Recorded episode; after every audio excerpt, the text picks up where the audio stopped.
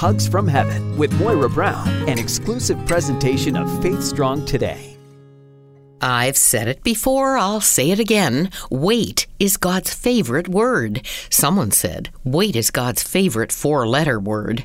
It's probably safe to say we're all waiting for something, and we don't like it.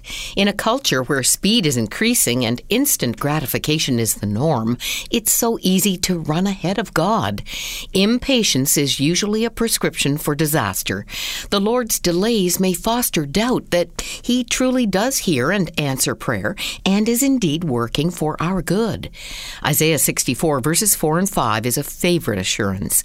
Since ancient times, no one has heard, no ear has perceived, no eye has seen any God besides you, who acts on behalf of those who wait for Him.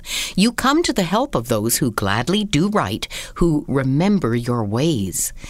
Bible characters provide poignant examples. Abraham and Sarah doubted God's promise of a son.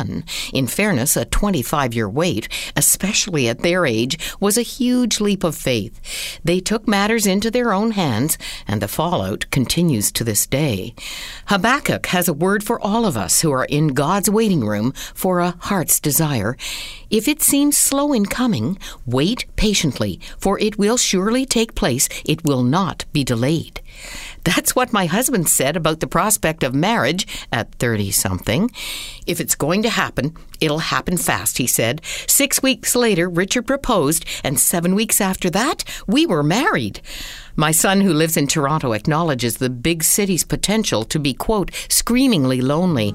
People are quick to jump into relationships as a result, he told me. Where is your faith being stretched? Seasons of waiting will be many if we want to see God's purposes fulfilled in our lives.